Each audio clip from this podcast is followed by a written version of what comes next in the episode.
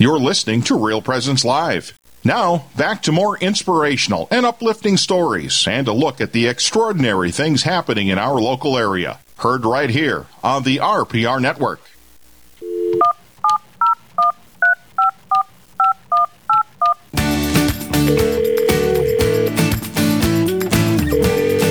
There you go. You know what that means? That is straight talk. You can phone in a call at 877 795 0122. Not phone in a call, but phone in a question. Yes. Or you can go through our Facebook page and submit a question as well. This is the time where you have the opportunity to direct the show with any type of question underneath the sun and have an opportunity for a priest or a deacon to answer the questions. So the number again is 877 795 0122. We've got a couple of questions in the hopper. We're waiting for them to turn green, but 877 795 0122. Now, whenever I'm on, we're always looking for people from Wyoming. Wyoming, yeah, because we canceled We- them. Yes, exactly. So we and need even hear some. Montana, I think, I and even think- Canada, because we had listeners there, but we no no calls ever from uh, Montana or Canada, so they are officially canceled until they actually call. And out of a potential 2.4 million listening base, correct? Right. We, should need a- to hear should- from them as well. we should have a ton not of just a calls. local. Oh, we got we green. got the You green. ready do, you want, do you want to answer? Here we go. The first one. I will. Terry is wondering why is Mary always depicted with a veil? Was that dress code back then? Very good question, Terry. So, you know, women back in the day did wear a veil. That was a common form for the Jewish woman to wear.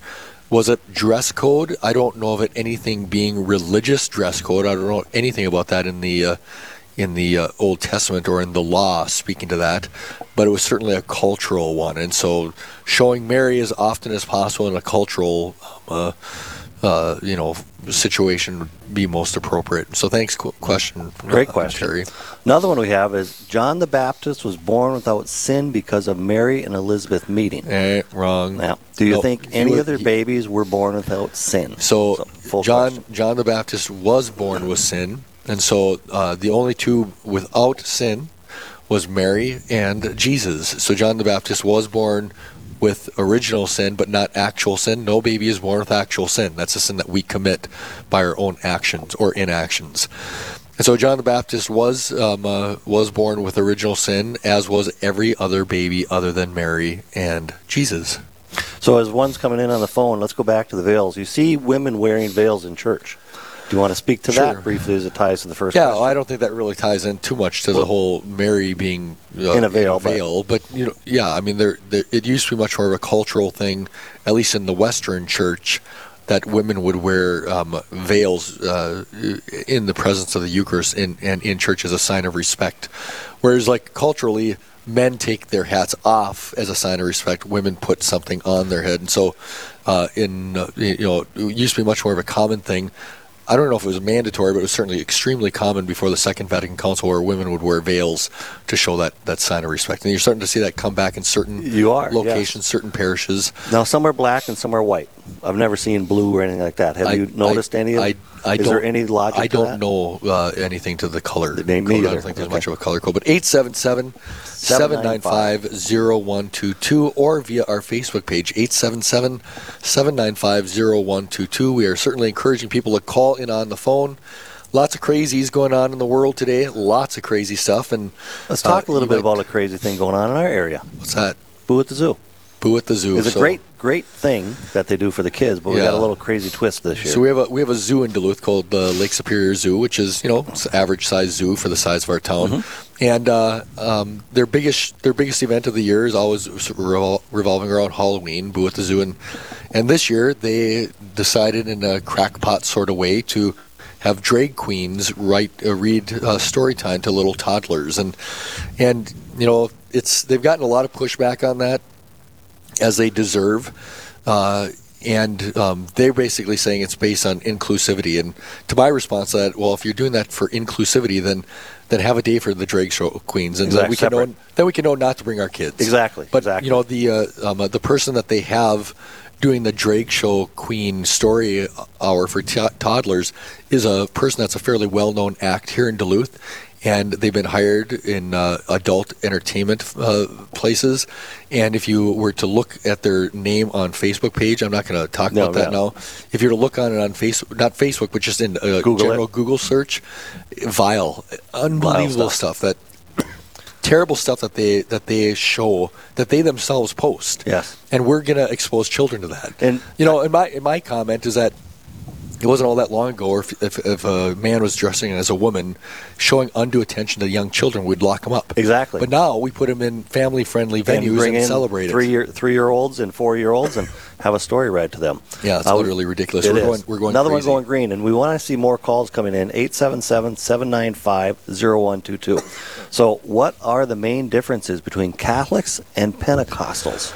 Well, I mean, there's probably a lot of main differences between Catholics and Pentecostals. We'll just say, well, you know, I don't want to be broad, you know, broad brush here, uh, but Pentecostals will just throw them into the Protestant angle of things. And the big difference between us and Protestants are the sacraments. You know, the Eucharist. One, it doesn't. You know, I always tell people that. You know, when people are concerned about oh Mary or the saints, purgatory or the Pope, and the big differences, that's nothing compared to the Eucharist. The Eucharist is the biggest difference between Catholics and non-Catholics. Yep. Um, so, Father Rich, um, great commentary on that in regards to that. We've talked about that in some of the theology and cap things we took place in our area.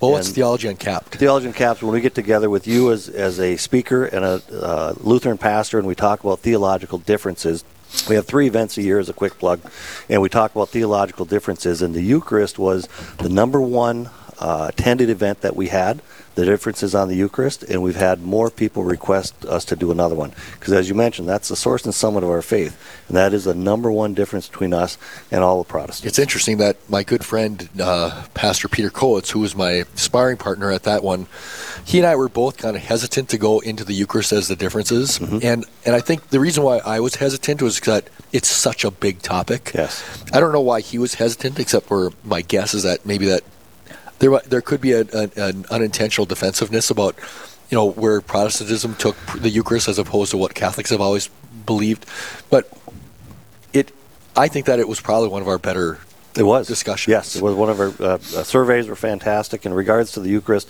Other denominations have the symbolic Eucharist, you know, If you- communion once a month with bread and wine.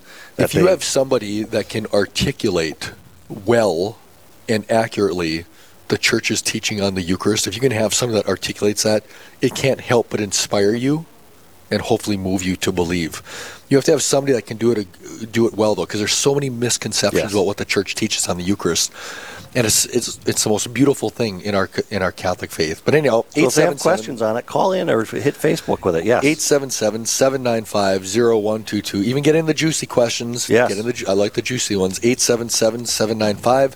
877-795-0122 or via our Facebook page. The lines are open. We have not had a single person on the phone yet. No, and or Facebook question right now either. I think- we usually end up strong. We get two or three, four questions coming in at the end. We like to have those questions now, folks. Don't wait. Well, If you have John, do you, have any, do you have any questions?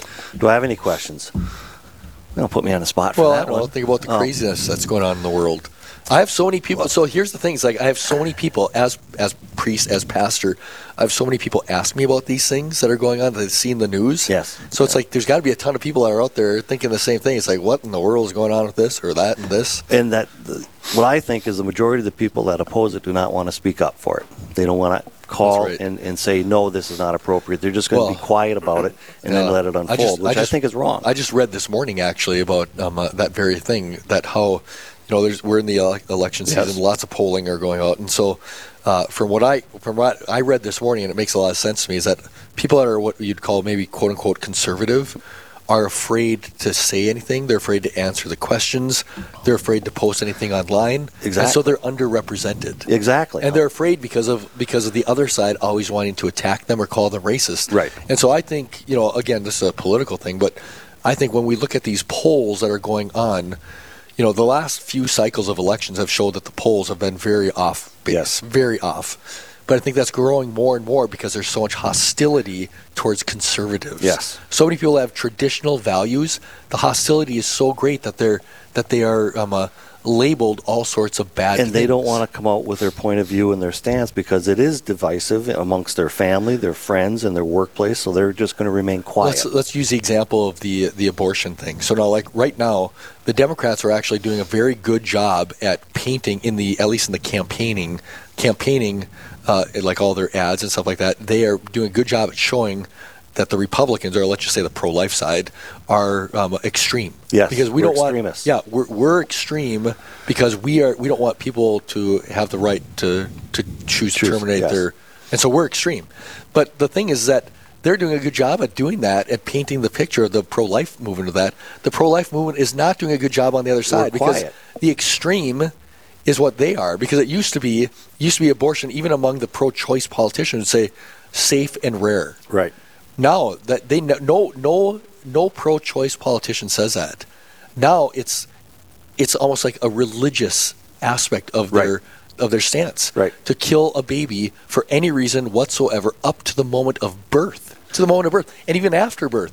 That's this the extreme. This isn't the child I desired. That's the, That- that's extreme. That's the You're extreme. exactly right. And so, so we, We as, need to have as a the pro- on that. as the pro-life side of things, we have to paint the picture of their their extremes. Nature is so much more uh, extreme than what we. We're just saying it's a human life, and if you're saying it's a human life, it shouldn't be destroyed. Exactly. Right. And so. The right to life. That's the that's the main thing. Life, liberty, and the pursuit of happiness. The extreme is only on one side, and that extreme is that abortion should be allowed all the way up to the moment of birth That's extreme. and then and then take away any con- uh, uh, conscience rights of doctors yes. to say no because even our president is trying to say no he's trying to strip those conscience rights from doctors saying no you have to perform abortion Yes. Don't give don't doctor. give them time to think about it. Yep. Don't encourage them to think about it. The- you have to go do that. the other side is extreme folks 877-795-0122. Uh, we have a question coming in. Uh, it's not there yet, but also extremists. Anybody that was praying the rosary, that was what three, Yeah. four months ago. Yeah, that not- was a not- symbol not of quite. extremists. Yeah, somebody at the Atlantic. There's a, a newspaper, left left leaning, uh, not left leaning, left newspaper talked about how the rosary was a sign of extremism. So the silent majority needs to become a little more vocal in order for them to understand that we are here. Absolutely, we we do have a question. We do. Do you ever have a moral obligation to use NFP to prevent pregnancy?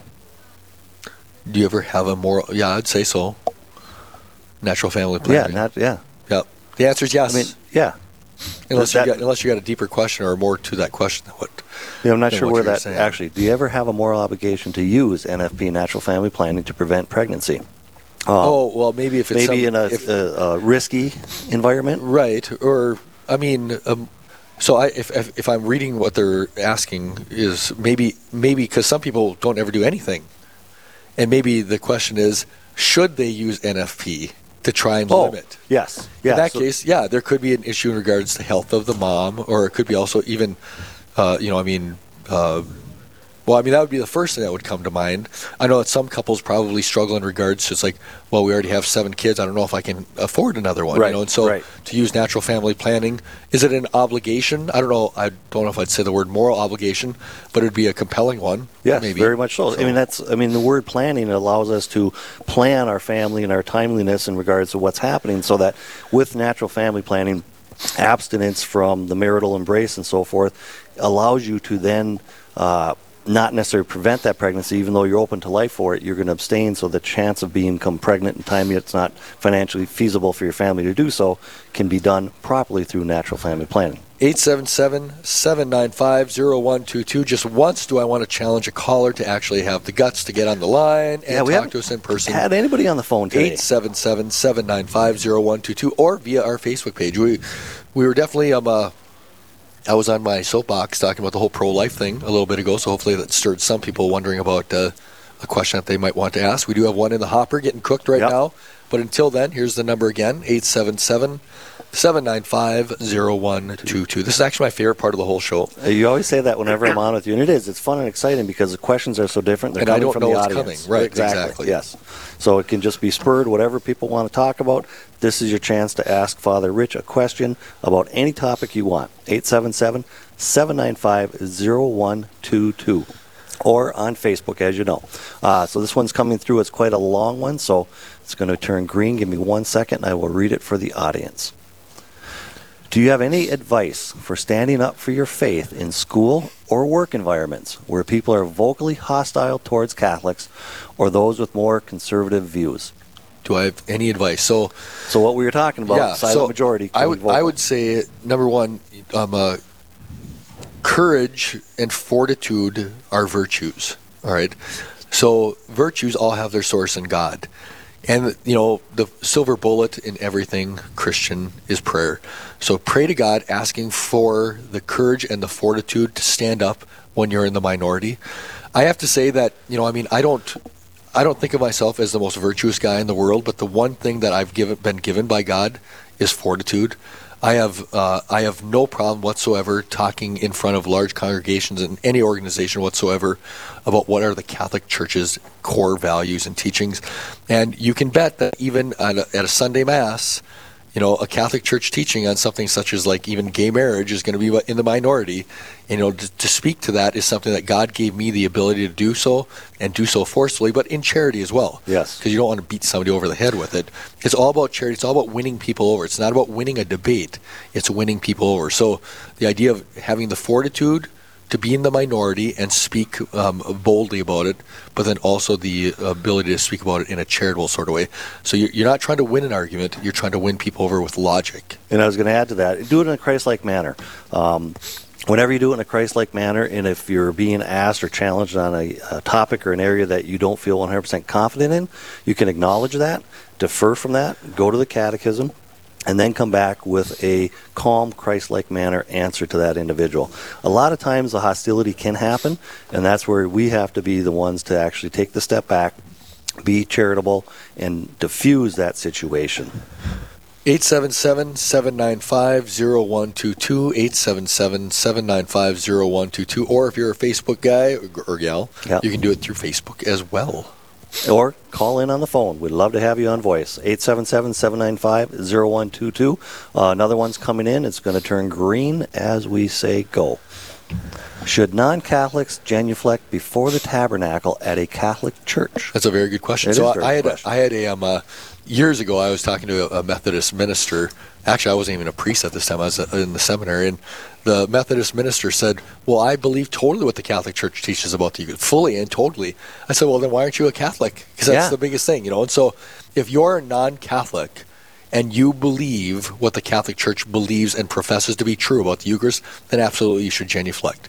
But if you're going to genuflect, then you should join RCIA. Exactly. Right? Because, like as I said a few minutes ago, this is the biggest difference between us and, and non-Catholics in the in the in the Christian world. And so, uh, if you don't believe it, you know, if you're if you're like a non-Catholic and you go to a wedding or something like that, no, you're not obliged to genuflect.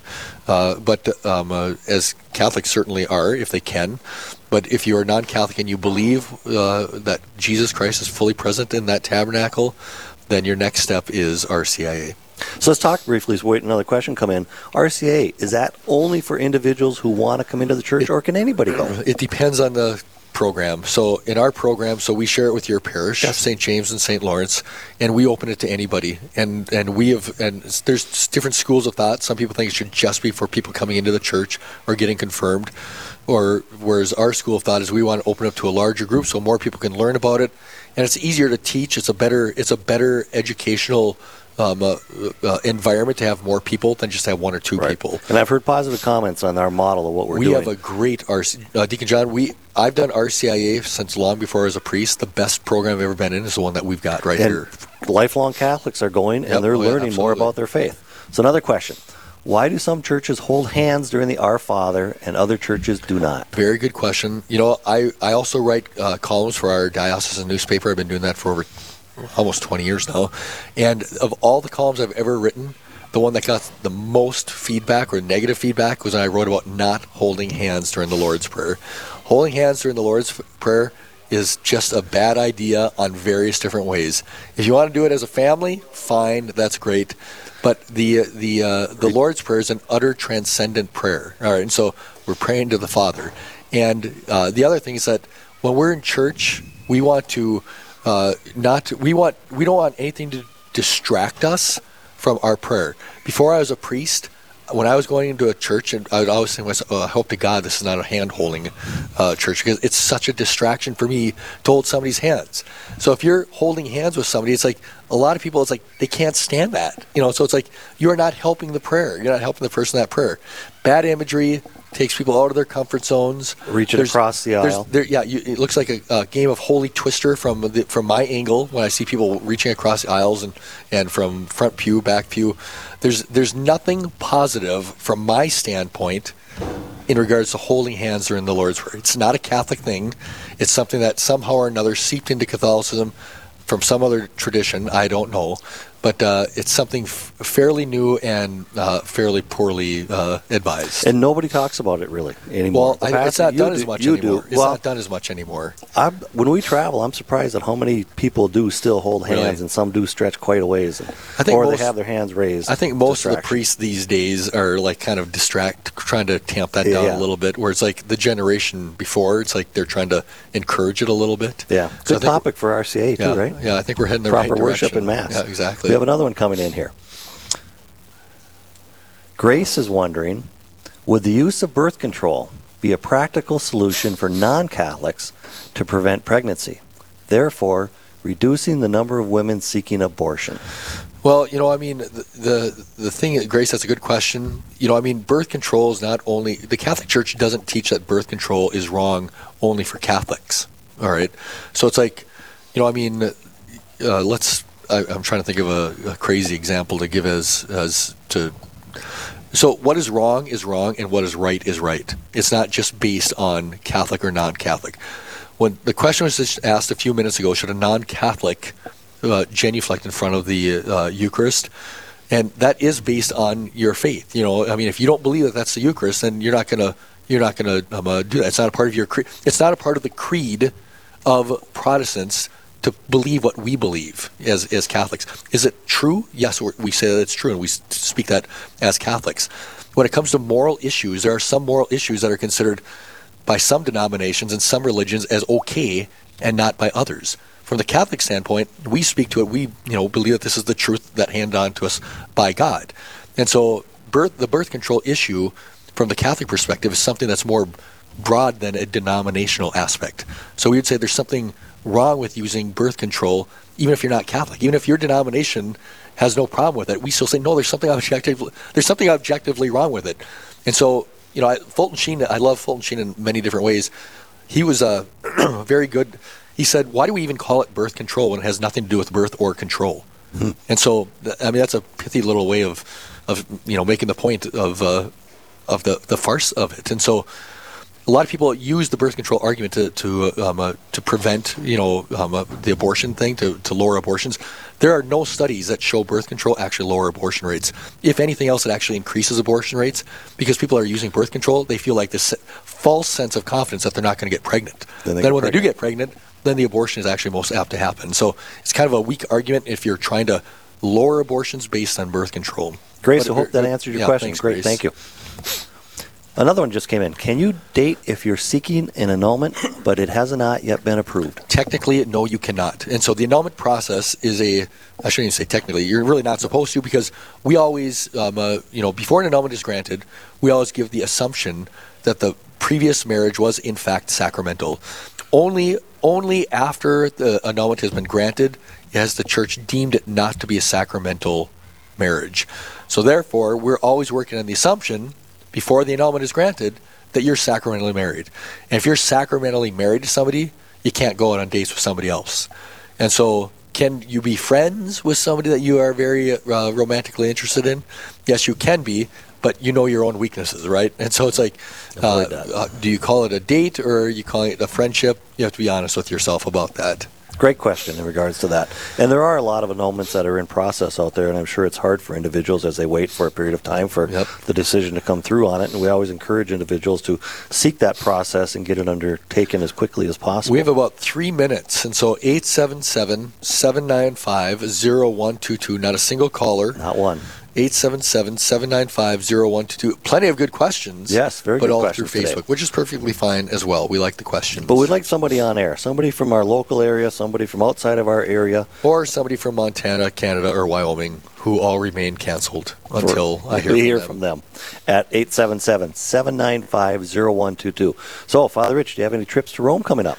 I am. I'm going to Rome on Sunday. First time since COVID, so I'm excited about that. Do our listeners know about your extensive Rome experience? I don't know. I, I used to be a, a Romeaholic. Yes. Well, I still am, but I just haven't been able to go because of COVID. as frequently as you so used I've- to. I lead tours to, to Rome. Many, uh, I've done many of them. John, you were on one of Yes, my we tours were. to Rome Yes. many years ago. My wife and I and two other couples It's fantastic. I'd encourage everybody to do it. But I'm, I, I got a day job, so don't all call me. No, but somebody if you can go to Rome on a tour with a priest Right. who knows Who uh, knows the city? the city Right. well, that it's it's a life changing experience. We have another question for miscarriages. Is there such a thing as baptism of desire? Absolutely, absolutely. Baptism by desire is if there's the uh, intention, if it, if it was the intention of the parents to have the child baptized, that is a baptism of desire. There's also something called the baptism by blood, right? If somebody was martyred, you know, before they got baptized, that's less common these days. But baptism by desire can also. I've had this many times for funerals in my priesthood where a baby died of SIDS or something like that. The parents had the desire to baptize, but they didn't do it in time before the baby died. We would call that a true baptism by desire. God sorts those things out, but there, it's a great source of uh, of uh, consolation for the uh, for the family. But I'd say is that for those uh, for those families that have not baptized their kids, get your kids baptized. Call the Don't- church don't- today. Yeah, don't Don't wait. Too many. I've got too many people in my own family that aren't baptizing their kids. Like you're crazy. Okay, and what is your favorite color? My favorite color. That's a very good question because that's become my favorite question of choice. Deacon John, I don't know if you know this, but No, I didn't know that. I didn't ask Father Seth, but I often ask our guests, "What's your favorite color?" You Just do do that. I, off- just I- to throw them off. I recognize that now.